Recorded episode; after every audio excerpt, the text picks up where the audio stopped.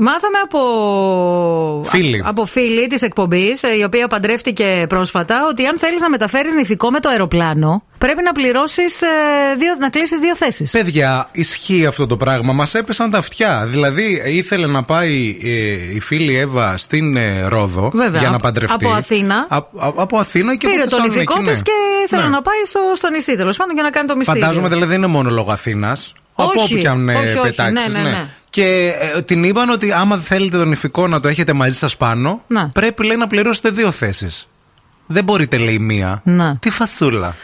Τ- Φασούλα, μάλλον. Ναι. ε, Αλλιώς λέει κάτω στην αποσκευή. Τι καταλαβαίνει. Ξηγά μην αφήσεις το νηφικό κάτω στην αποσκευή. Δεν υπάρχει περίπτωση. Ναι. Εγώ θα το φορούσα και θα έμπαινα, παιδιά, άμα ήταν έτσι να πληρώσω. Εγώ- Πώς πας, ας πούμε, με τις low cost που φοράς κάτι μπουφάν, κάτι γάντια, τα βαριά όλα. Ναι. Δυο Παλτό, φούτερ. Τα κοσμήματα της θείας του Ναι, και, και τους κοιτάς και με γελιάει λίγο περίεργα και λες: Βλέπετε κάτι, τι, τι έχετε κάποιο καταλαβαίνω. πρόβλημα. Ναι. Ας πούμε, εγώ έτσι και κάθεσαι για να γλιτώσεις χώρο στη βαλίτσα. Έτσι θα μπαίνα και με τον ηφικό. Δεν ξέρω. Θα αν- κερνούσαν και καμιά σαμπάνια, φαντάζομαι. Καλ... Ναι, σε Τύπου- λέω κόστη ειδικά. Σαμπάνια θα σε κερνούσανε. Τύπου μόλις, ε, η νύφη το έσκασε.